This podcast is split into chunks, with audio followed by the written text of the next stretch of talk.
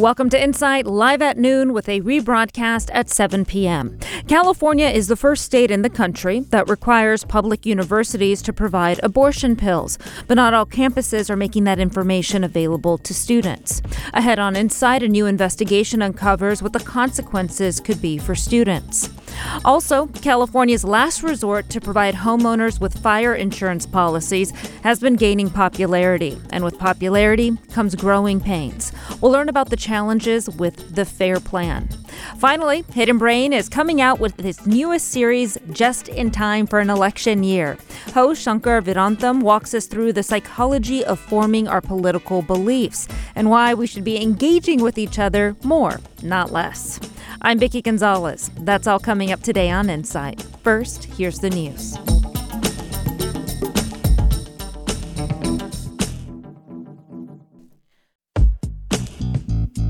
From Cap Radio in Sacramento, this is Insight. I'm your host, Vicki Gonzalez. California leaders often tout the state for being first on bellwether, even controversial issues. And in recent years, especially following the overturning of Roe v. Wade, the state has taken a leading role in reproductive care. A year ago, California expanded abortion access on campus, becoming the first state in the country to require that its public universities, all 33 of them, provide the abortion pill to students. But an investigation found there's a concerning disconnect, and that basic information on where or how students can get this medication is lacking or even non existent.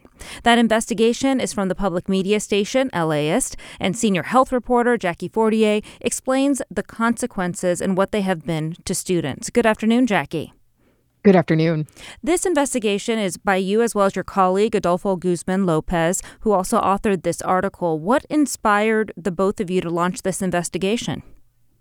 Well, Adolfo had heard uh, through his higher education reporting just kind of some rumors that uh, some of the universities weren't doing a very good job of letting students know that medication abortion was available on campus, and uh, he let me know, and I said, "Yeah, we should we should definitely look into it." And then we started poking around, and I was pretty surprised at uh, the lack of information online on social media, really in in a lot of these campuses in in any form, letting students know that it was available. Mm. And the abortion pill is more of an informal way to describe a medication abortions. What mm-hmm. are medication abortions?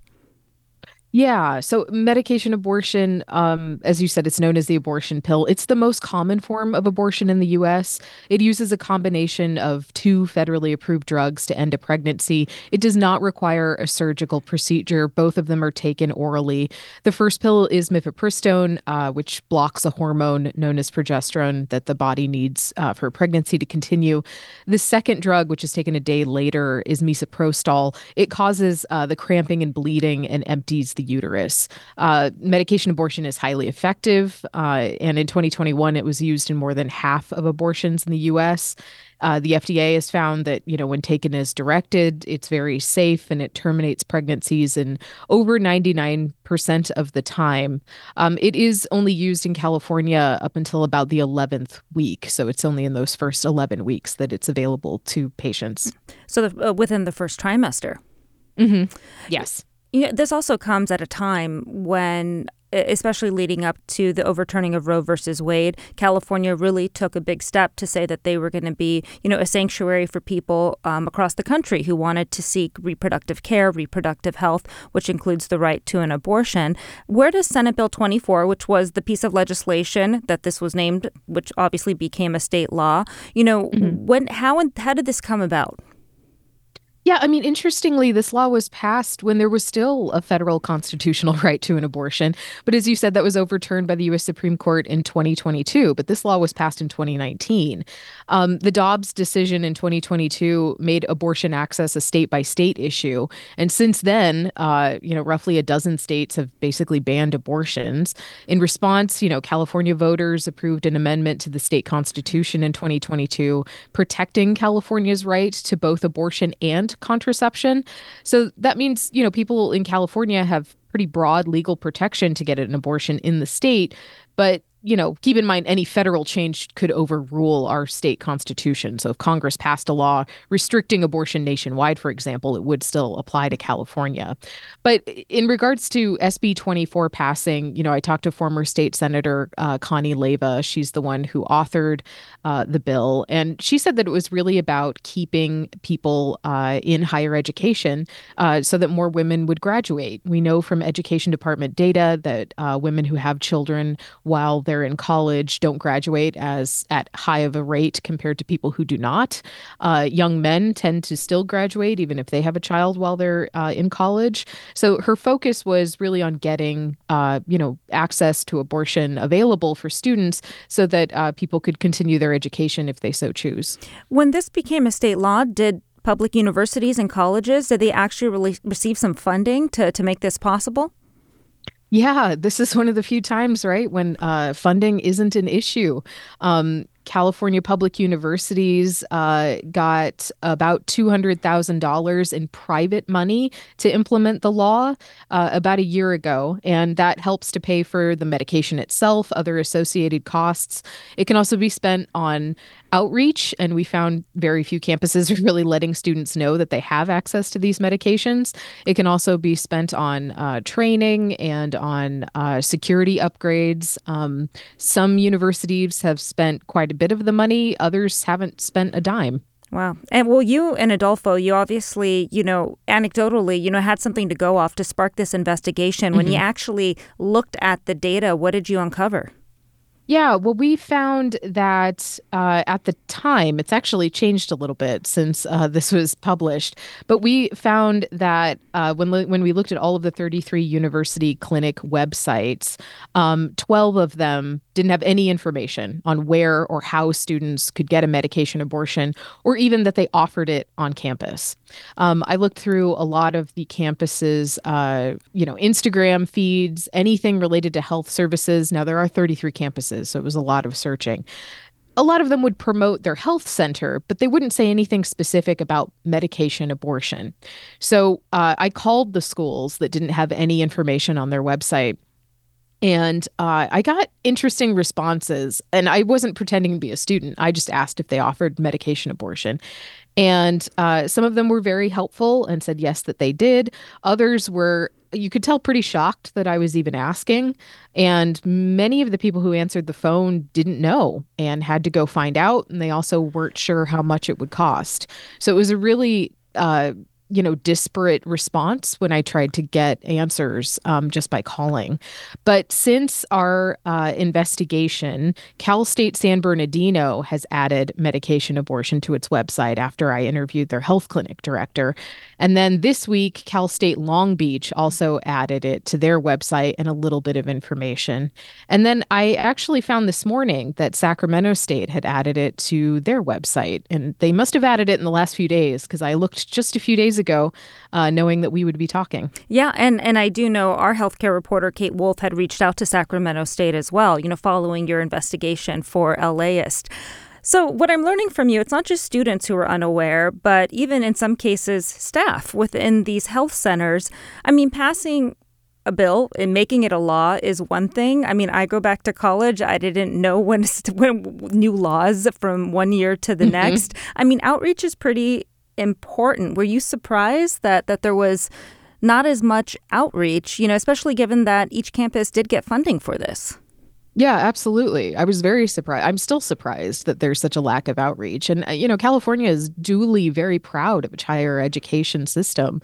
Um, you know, there's 33 campus clinics, and that's fantastic. But they're, they have very different um, priorities. You can tell by looking at their uh, materials. Some some of them really stress mental health. Others really stress, you know, STIs all of that's important, but it is also important for students to know what is available at their campus clinic. And um, I think that when I spoke with former state senator Connie Leyva, you know, she mentioned that it was really difficult to get Cal State and University of California uh, administrators on board with it. They were afraid of offering medication abortion. They were afraid of having any uh, potential complications. They were afraid of protesters on campus. But again, each campus has access to $200,000 in private money, and part of that can pay for outreach. So you know, the the lack of movement on this is frankly kind of astounding. Yeah. I in looking at both of those Cal States as well as UC campuses, I mean, it seems like now, from what I'm learning from you, is that the law was that public universities provide these pills, but it didn't actually require the campuses, the schools, to actually tell students about it.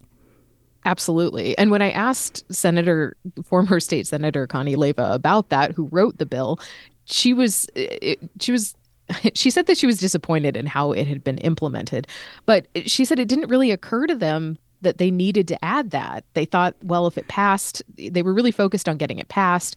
And uh, she thought that universities would kind of let students know that they were fairly transparent about what services they offer at their clinics. And we do have a soundbite from State Senator Connie Leyva, former state senator. Let's take a listen to what she told you. I don't know that we ever uh, talked about including something, advertising basically, that you could get a medicated abortion on campus. So it definitely wasn't ever taken out of the bill. You know, I would love to see someone who's still in the legislature take that up and make it a requirement that the schools have to provide the information so that the students know you know, writing policy is difficult and often there are unintended consequences. I mean, it, could a possibility be that there was just oversight when when writing this legislation, not thinking about it? Yeah, and that's exactly what Leyva said that there were unintended consequences, and and uh, she was really happy that it did pass. You know, medication abortion is being offered on all 33 of these campuses, um, but it seems like it was just kind of a, a gap that has been left and in a lot of them again they they still aren't letting students know another thing too that I want to bring up is that staff also doesn't know. So often, you know, students may not check the clinic website, sure, but they're not getting emails, they're not seeing Instagram posts and and and students, you know, go through different campuses, they graduate, they're only there for a few years. Staff and faculty, though, who these students might go to if they're um, you know looking for information uh, if they're feeling vulnerable they're they are also unaware. They haven't been told. I talked to many professors at different universities. Most of them didn't want to go on the record because they were afraid of any retribution from the school. They were extremely frustrated they didn't know that the medication abortion was available. They had students who came to them asking where they should go, what they should do in these situations. And I had multiple professors tell me, I never thought to send them to the health clinic. I didn't know they offered that. Hmm. This ultimately trickles down to students. I mean, there's over 400,000 women that attend the state's public universities between the CSU mm-hmm. system and the UC system. I mean, do you have an idea of how many medication abortions have been provided on, on both of these campuses, UC and Cal States? Yeah, there is a uh, report that has to be done um, based on SB 24, which is the the law. So we know that from the latest report, there were 365 medication abortions provided by the UC and CSU campus clinics um, within the first six months after the law went into effect. That also also incorporates technically it's a fiscal year so it also some of the schools offered it a little bit beforehand but so 365 medication across 33 campuses over the course of a year. Yes. And there was a peer reviewed study that was published in 2019 uh, in a journal of adolescent health that found that up to 519 women at public universities in California seek a medication abortion every month. So we're seeing a huge gap between what uh, students are likely seeking and what is being provided on campuses. And I know that you mentioned, you know, once your investigation published, you know, there have been additional public universities that have added some kind of language about offering medication abortion. Sac State is one of them. UC Davis also said um, ahead of that that they provide information about medication abortions can be found on the Student Health and Counseling website. Are there mm-hmm. other public campuses that are an outlier in a good way when it comes to letting students know in terms of outreach that this is available to them? Uh, UCLA has a pretty good website, but they also have a very dedicated group of students on campus that have tried really hard to let other students know that it's available. Um, I have heard that Humboldt is uh, taking into consideration students' uh, voices, uh, Cal Poly Humboldt, a little bit more. Um, I think UC Davis does do a good job. Uh, they have a lot of information on their website. They don't just list medication abortion as a service, they also um, define what it is, they outline the steps, and they say how students can get access. I mean, Sacramento State literally just added medication abortion. It's two words on their website. So it's, I mean, yeah, they have a little bit more information, but it's not fantastic. I mean, and just having that information, I mean, is that ease can be easily found, and that's like in quotation marks. I mean, is that sufficient?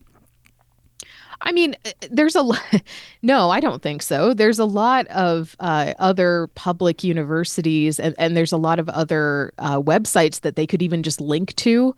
I mean, uh, the California has its own um, uh, fact sheet about abortion and it defines the different types of abortion. I'm not real sure why these universities don't use any of that information or link to it at all, or even to the California Department of Public Health website if they don't want to go through and write it themselves. I mean, many of them even have their own medical schools and they don't link to anything there. It, so I, I think that I, I'm surprised that they don't even define what it is for students. You're listening to Insight here on Cap Radio. And if you're just joining us, we're talking with LAist senior health reporter Jackie Fortier about a new investigation into the lack of information California's public universities and colleges are providing to students about medication abortions. When you actually spoke with students who had a difficult time getting access to a medication abortion and didn't even know that their campuses had them, what workarounds did they turn to?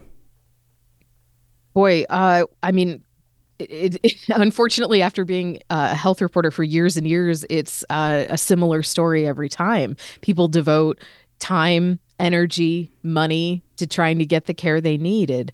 Um, I spoke with Deanna Gomez. She was a student at Cal State San Bernardino last fall.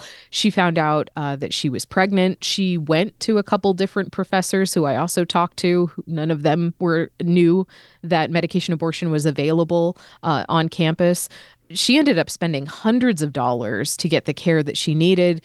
Uh, she took over a month off of classes because uh, she had to end up getting follow up care, which jeopardized her uh, December graduation date. She almost failed a class. Luckily, she didn't, and she graduated. But she was exactly the type of student that this law was supposed to help.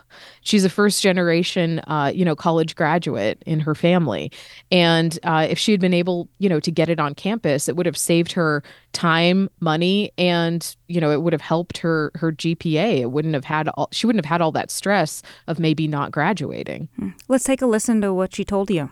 If I had known that, I would have taken advantage of it. I think emotionally it would have taken a lot of stress off of me because I would have been on campus. I spent a lot of time driving around after work, switching schedules, putting my homework on the back burner. I mean, and this is just one example, Jackie. I mean, you, you mentioned that women who have a child while attending college, I mean, statistically are less likely to graduate than those who don't. And just, and Deanna chronicles this personally in yeah. a very intimate way. Yeah, absolutely. And and I mean she was also I mean I worked while I was in college, but man, she works up to 60 hours a week at two jobs while taking a full class load. I mean, she's really trying to do her best uh, to get through college and again, luckily she did graduate. But this this would have been so much easier on her if she had just known that it was available a few hundred yards away on campus. And when I told her that it was available, she was livid to put it mildly she was so upset and that's one of the reasons why she was talking so fast in that clip she was very upset to know that she could have um, uh, had a much easier time to get the care that she wanted. Mm. I'm curious because when you talk to some people, even um, if they didn't want to disclose their name because they didn't want retribution from the university, I mean, it's one thing to pass a law from lawmakers. It's another thing if people higher up at each campus, they actually are in favor of making abortion and abortion materials more accessible. Do you think that could have been one reason that, that some students at, at some campuses weren't informed and the outreach and information is kind of staggered from, from one public university to the next? I think that speaking to people, I think a lot of folks at the university administrative levels are afraid of protesters on campus, which is interesting because I haven't been able to find any examples of protesters on campus, anti abortion protesters, now that uh, SB 24 is the law. There's also time, place, and manner restrictions on protesters on college campuses. You can't, you know, protest and follow someone into a clinic or into class or around the dorm rooms. So uh, that means that these students then who have to go and get care oftentimes have to go through protesters at, you know, Planned Parenthoods, for example. So, you know, they have to put up with protesters, but it's not happening on the campuses because, again, very few people know that they even offer abortion pills to students who want them. Hmm.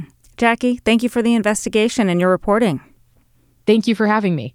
Jackie Fortier is a senior health reporter at LAist discussing their new investigation into California universities, which are required to offer students abortion pills. Their investigation found a lot of these campuses do not mention it.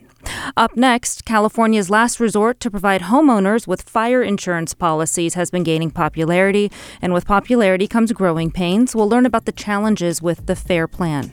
You're listening to Insight on your NPR station, Cap Radio. I'm Vicki Gonzalez.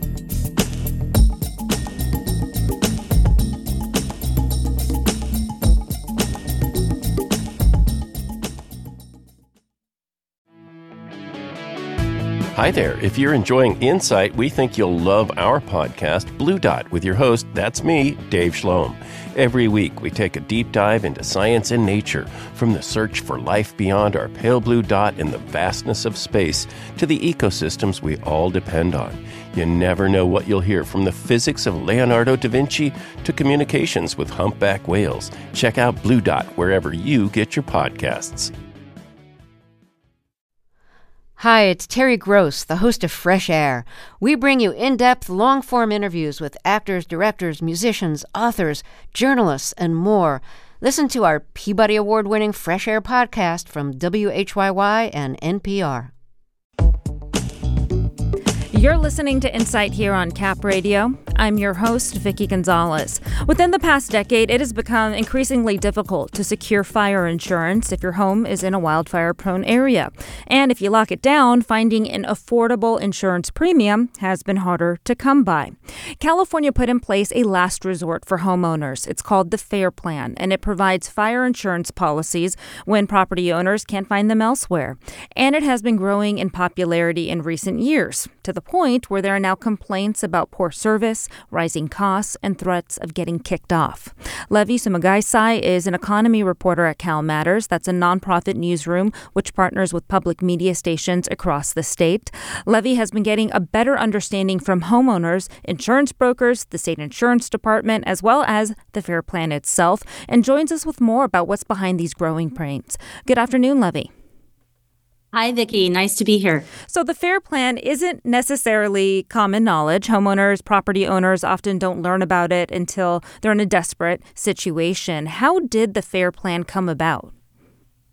Sure. So, uh, in the in the 1960s, it was um, insurers were refusing to insure some homeowners who were in certain areas or renters in certain areas, and so um, you know the the fair plan actually did come about because um, you know there were some folks who were um, uninsurable in certain areas. And so the fair plan um, is uh, a state mandated um, plan that um, pools a bunch of insurers and um, they have to then insure folks who cannot get fire insurance elsewhere. Okay, so this goes back like six decades. I mean, is it just fire insurance or other types of insurance as well?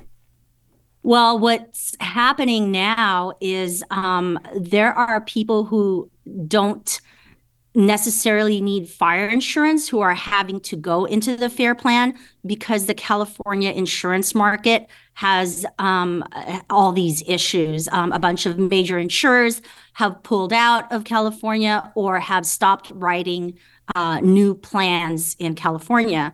And so the FAIR Plan does cover um, fire insurance and and and others, um, other insurance policies if homeowners need them. So when it comes to like how it actually works, if you're a homeowner and you can't find fire insurance or maybe it's just like really really expensive, you go to the fair plan and then you're guaranteed a plan? Yes, they well they have to offer you a, a plan. Yes. Um, however, the the guarantee the that word guarantee is sort of tricky because um, the plans are so expensive. Um, they can get so expensive that um, a lot of folks that I've interviewed or read about or heard from have said they can't afford them. And in fact, some people are going without fire insurance because um, the costs have become so prohibitive. What I learned from your reporting is that the FAIR Plan, it's not a state agency, it's not a state department, it's an association created through a statute. I mean, so is that basically a law? And if so, where is the oversight for this association, which is a pool of insurers? Right. Um, that's a really good question. So, yes, the FAIR Plan is its own association made up of a pool of insurers. Um, it is state mandated. Um, the California Department of Insurance does have some oversight over the FAIR Plan. In fact, as um, California residents have complained about the FAIR Plan, um, possibly not uh, renewing their policies, et cetera, um, they've complained to the Department of Insurance. And so the Department of Insurance and the FAIR Plan came to some sort of um, settlement last year, late last year, um, where there are stipulations. The FAIR Plan um, has agreed to uh, allow homeowners to address issues with their homes before they are their policies are canceled. Um, they have, uh, you know, they're supposed to allow uh, to sort of uh, institute a surcharge uh, for homeowners who are still trying to fix their issues, and then once they fix the issues that um, you know were deemed risky with their homes, then that surcharge is supposed to be lifted. Hmm. Um, so yeah, so the so this Department of Insurance does have some oversight over the FAIR Plan. Um, they also still approve. They must approve the uh, the rate increases that the FAIR Plan asks for.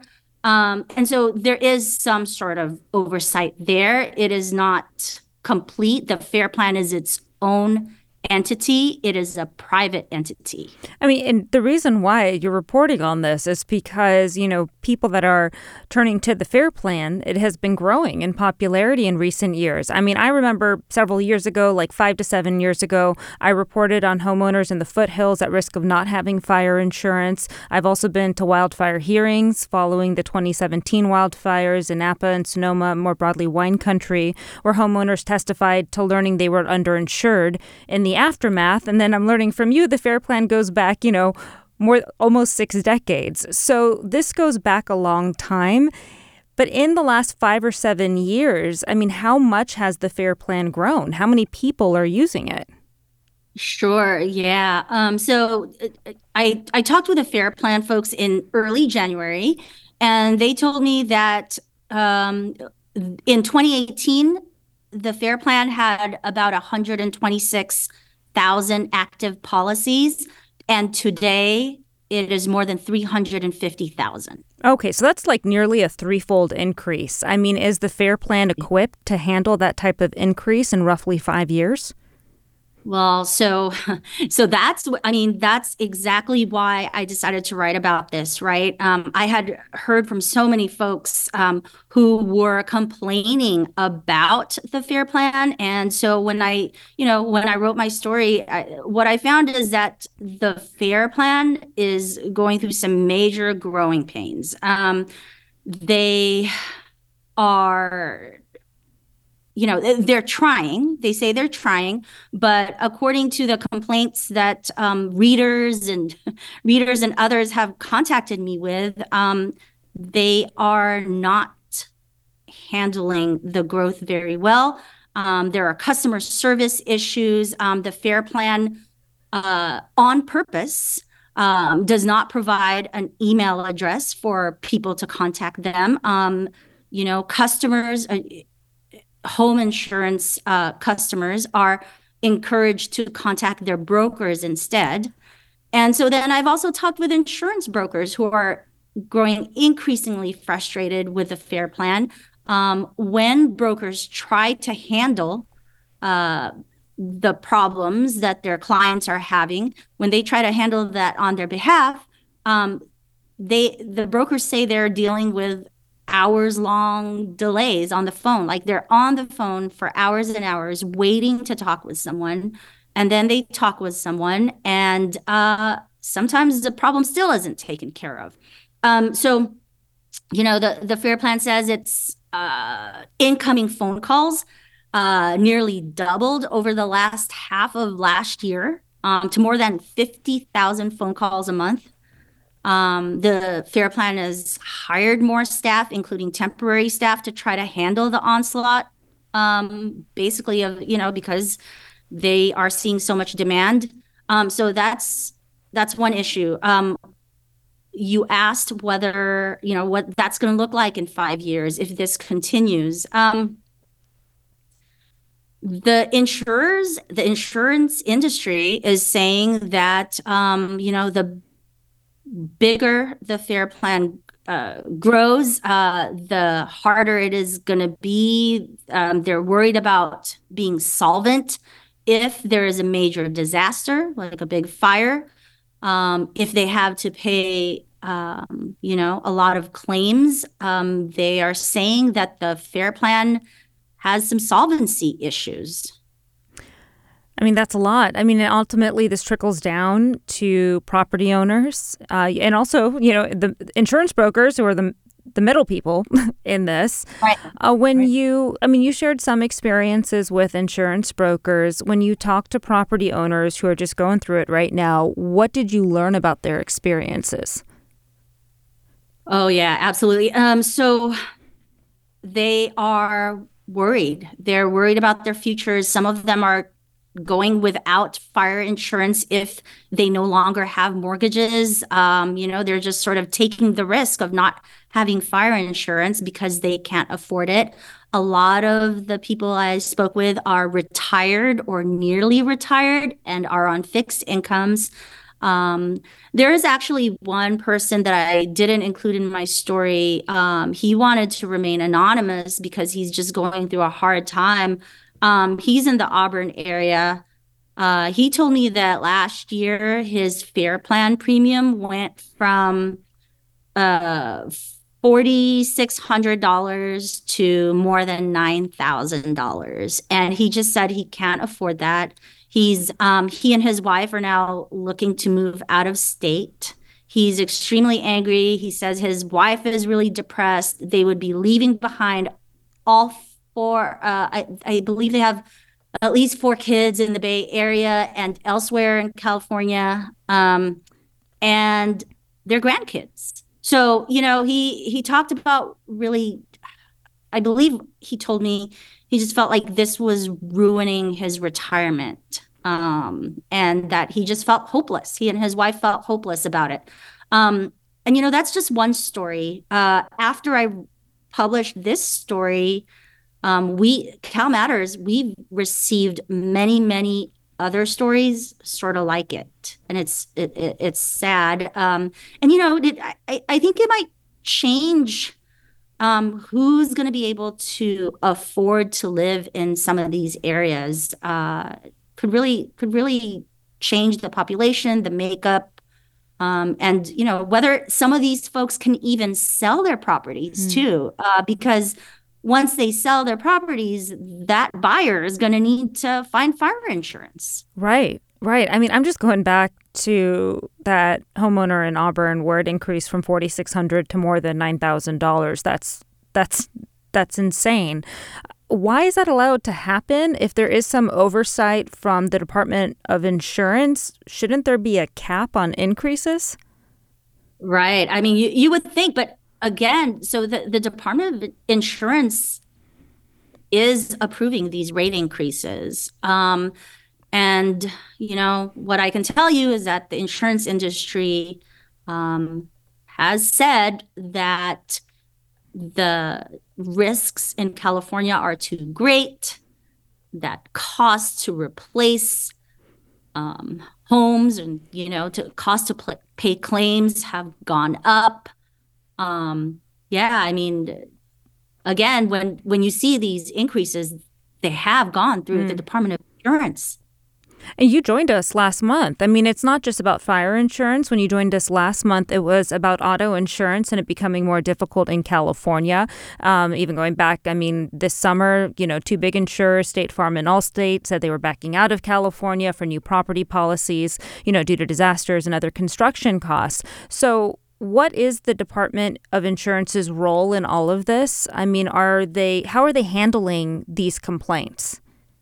Right. So you know, one of the things when I contacted, um, well, I, I contact the Department of Insurance a lot, especially lately, right? But um, one of the things that they told me when I contacted them about the Fair Plan issues is that, um, you know, they did point to that settlement that they reached with the Fair Plan late last year, saying, you know, they are trying um, to help deal with this. They tell me to let consumers know that if they continue to have issues if they um, you know see non-renewals or cancellations that they think are unfair that they should contact the department of insurance um, and you know the department of insurance uh, is dealing with increased insurance costs and complaints um, and issues on all fronts i think you know it's it's not just like you said it's not just auto it's fire insurance. It's also home insurance, right? Like others um, in recent days have written about how um, just plain home insurance has also been uh, affected by the California insurance market. Hmm. So, um, yeah, yeah, I mean, the California Department of Insurance, uh, you know, uh, no matter what you think about them, they're definitely dealing with um, a lot of different issues. It kind of seems also like the state's hands are tied because is there a requirement that insurance is offered in the state? I mean, can insurers just just back out like like what we heard last summer? And I know this is happening in other states too. I think Florida is another example. So you need right. to work with them. Right. So I mean, when it comes to auto, um, it is in Prop 103. Um, it is in California law that if you do offer auto insurance in California, if you happen to, if you are doing business here, that you must then offer auto insurance quotes to those who ask for it um, if they're considered a good California driver. But th- no such requirement exists for fire insurance or home insurance. Oh, um, so, so that's a big that's a big difference. Exactly. Yeah. So I mean that's you know th- that is a huge difference and that's why um, home and fire insurance costs have uh, gotten a lot more attention um, but yes that is that is a huge difference it is not part of uh, it is not part of california law um, you know it, it, remains to be seen if um, state legislators will take this up. Um, you know i've i've definitely heard believe me i've definitely heard from readers who have said why isn't it that way? You know why isn't it required? Yeah and that probably involves more reporting on your end. Levi thank you so much for joining us again. Thanks a lot vicki. Appreciate it Levi Sumagaysay is an economy reporter at CalMatters discussing California's FAIR Plan, which is a last resort for fire insurance for property owners, and the growing pains that it has been going through. You're listening to Insight here on Cap Radio. I'm your host, Vicki Gonzalez. We're back in just a moment.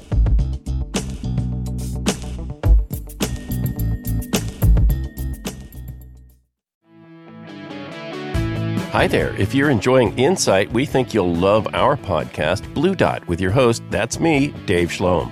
Every week, we take a deep dive into science and nature, from the search for life beyond our pale blue dot in the vastness of space to the ecosystems we all depend on. You never know what you'll hear from the physics of Leonardo da Vinci to communications with humpback whales. Check out Blue Dot wherever you get your podcasts. Hi, it's Terry Gross, the host of Fresh Air. We bring you in depth, long form interviews with actors, directors, musicians, authors, journalists, and more. Listen to our Peabody Award winning Fresh Air podcast from WHYY and NPR.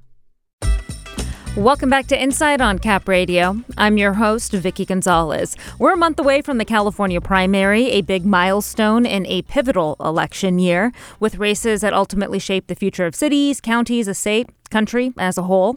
But while participating in elections is critical for voters, politics can be a radioactive subject. We might stick with others who we believe align with our own views and beliefs. Perhaps we're quick to judge others who disagree with us, or we can just duck out altogether when it comes to political conversations. Political fatigue is real, it is charged, it does carry weight, and it can be really tough to sift through. Luckily, we have Hidden Brain to the rescue. The show and podcast allows us to explore our own minds and lives and perhaps reshape the way we see the world and others. I spoke with host Shankar Vedantam about the launch of Hidden Brain's latest series, US 2.0, about the psychology behind how we form our political beliefs. And spoiler, we should be engaging with each other more, not less. It's the approach and the mindset that's key. Shankar, thank you so much. Welcome to Insight. Thank you so much for having me, Vicki. It's a pleasure to be here. So, this series that you're debuting, US 2.0, uh, I think is going to relate or resonate with a lot of people, especially in light of an election year. What conversations were you and the Hidden Brain team having leading up to this series launch? In many ways, I think, Vicki, you know, as a team that's interested in psychological questions, we were looking out at the state of discourse, uh, political discourse in the United States, and we were coming to the conclusion that America needs psychotherapy. Uh, you know, we we have uh, a large family that, in many ways, is is sort of so, is somewhat dysfunctional in the way that we we speak to each other. Large numbers of people have come to distrust uh, the other side, uh, to believe the other side is out to get them. Our conversations have become, uh, you know, very short and angry and spiteful and, and hateful. And in some ways, the goal of this series is really to try and get under the hood of our political feelings, to ask how it is we come to our political opinions, and then to ask the deeper question how we can talk more effectively across our political differences. Mm.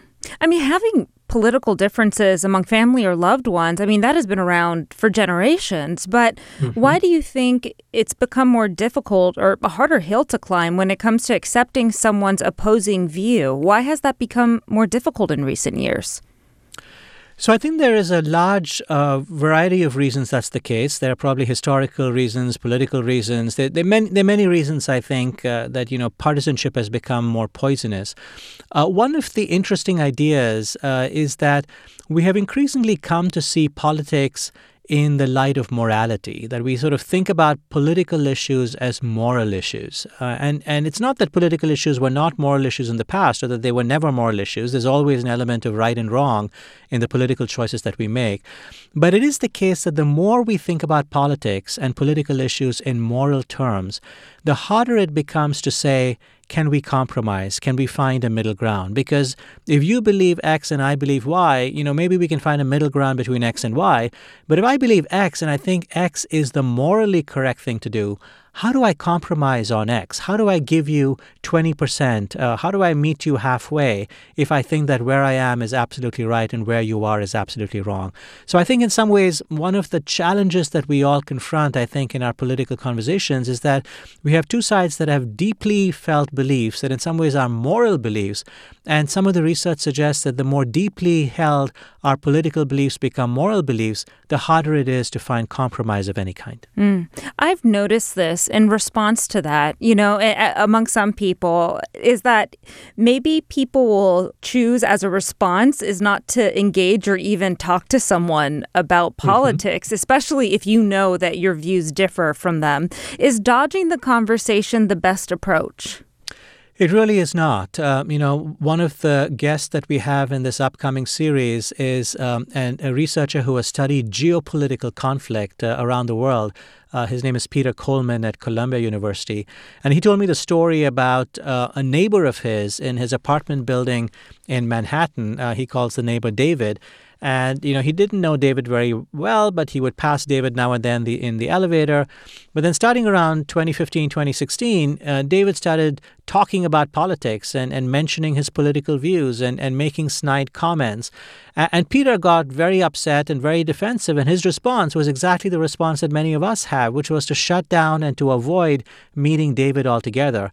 Uh, and of course, this is completely understandable, but it's also completely counterproductive because, of course, to the extent that we have any hope at all of building common ground and staying in conversation with anyone, the last thing that we should be doing is cutting off contact with people with whom we disagree. And we can feel inundated when it comes to politics, especially with social media. I mean, there's really no stop button on scrolling on an app. Right. And I think that can also lead to apathy, people just checking out of politics because it can feel draining, toxic, or demoralizing. What consequence does this have?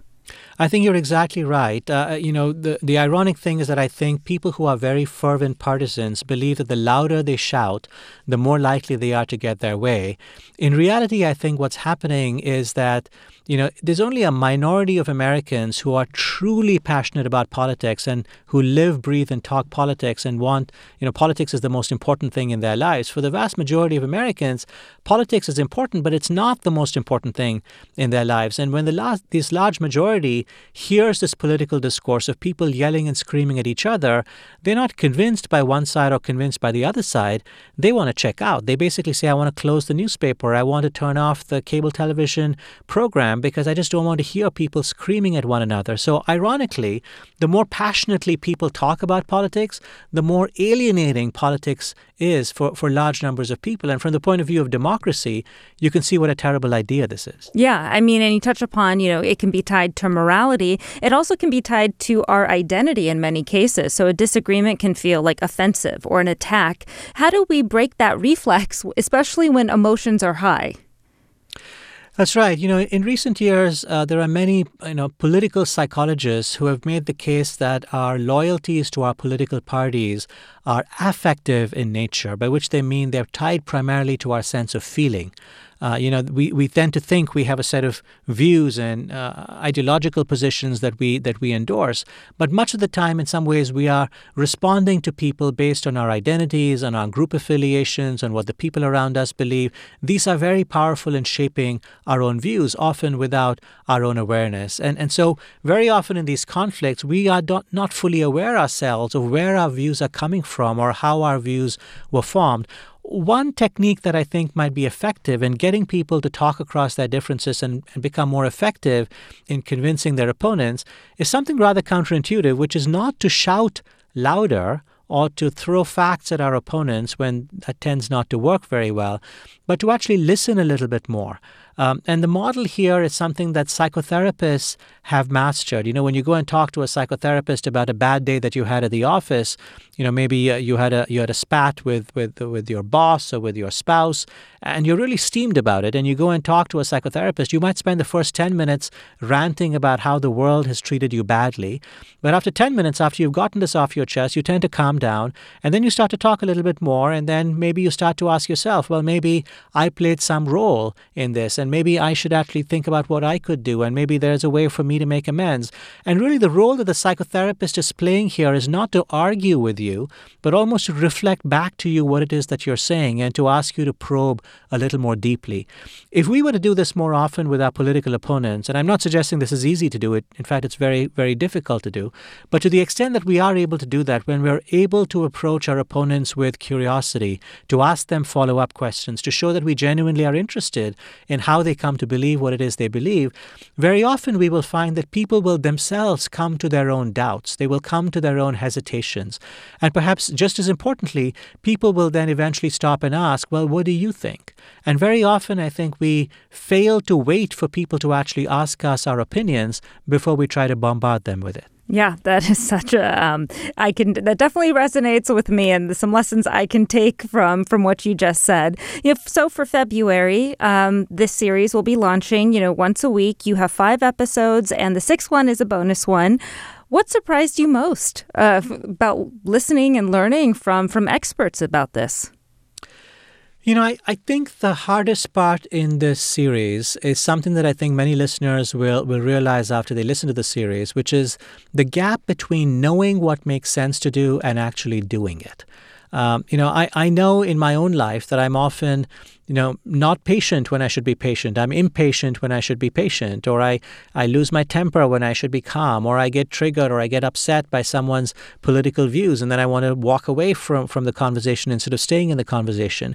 And so there's a gap in some ways between knowing intellectually that something makes sense, that it's the rational course of action, that in fact this is more effective, and actually doing it. And, and I think what I take have taken away from the series as we were building it is the importance of trying to practice these techniques in small ways on a regular basis. Uh, so, just like we train our muscles, uh, you go to the gym or you go for a walk or you go for a run, and what you're doing is you're training your physical body to adapt to stressors.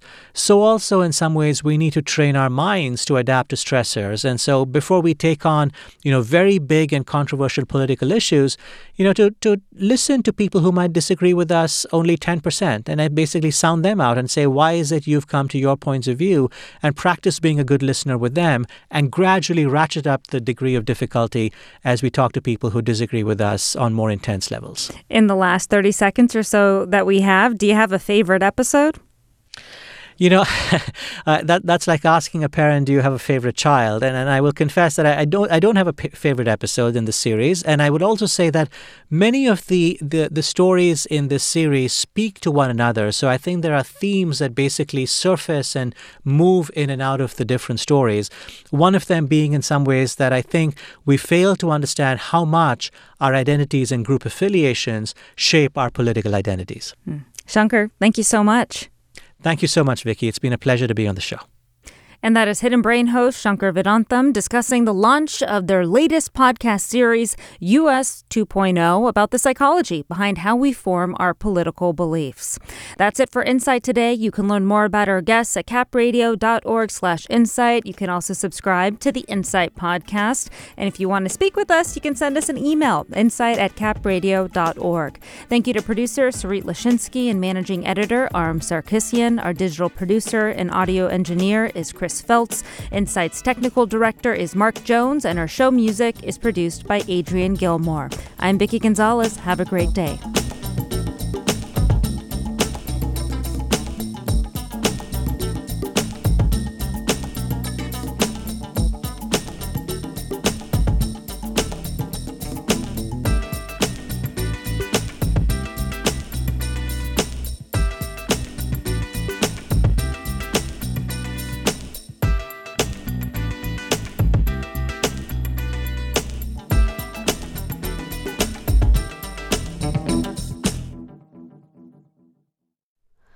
Hi, it's Terry Gross, the host of Fresh Air. We bring you in depth, long form interviews with actors, directors, musicians, authors, journalists, and more. Listen to our Peabody Award winning Fresh Air podcast from WHYY and NPR.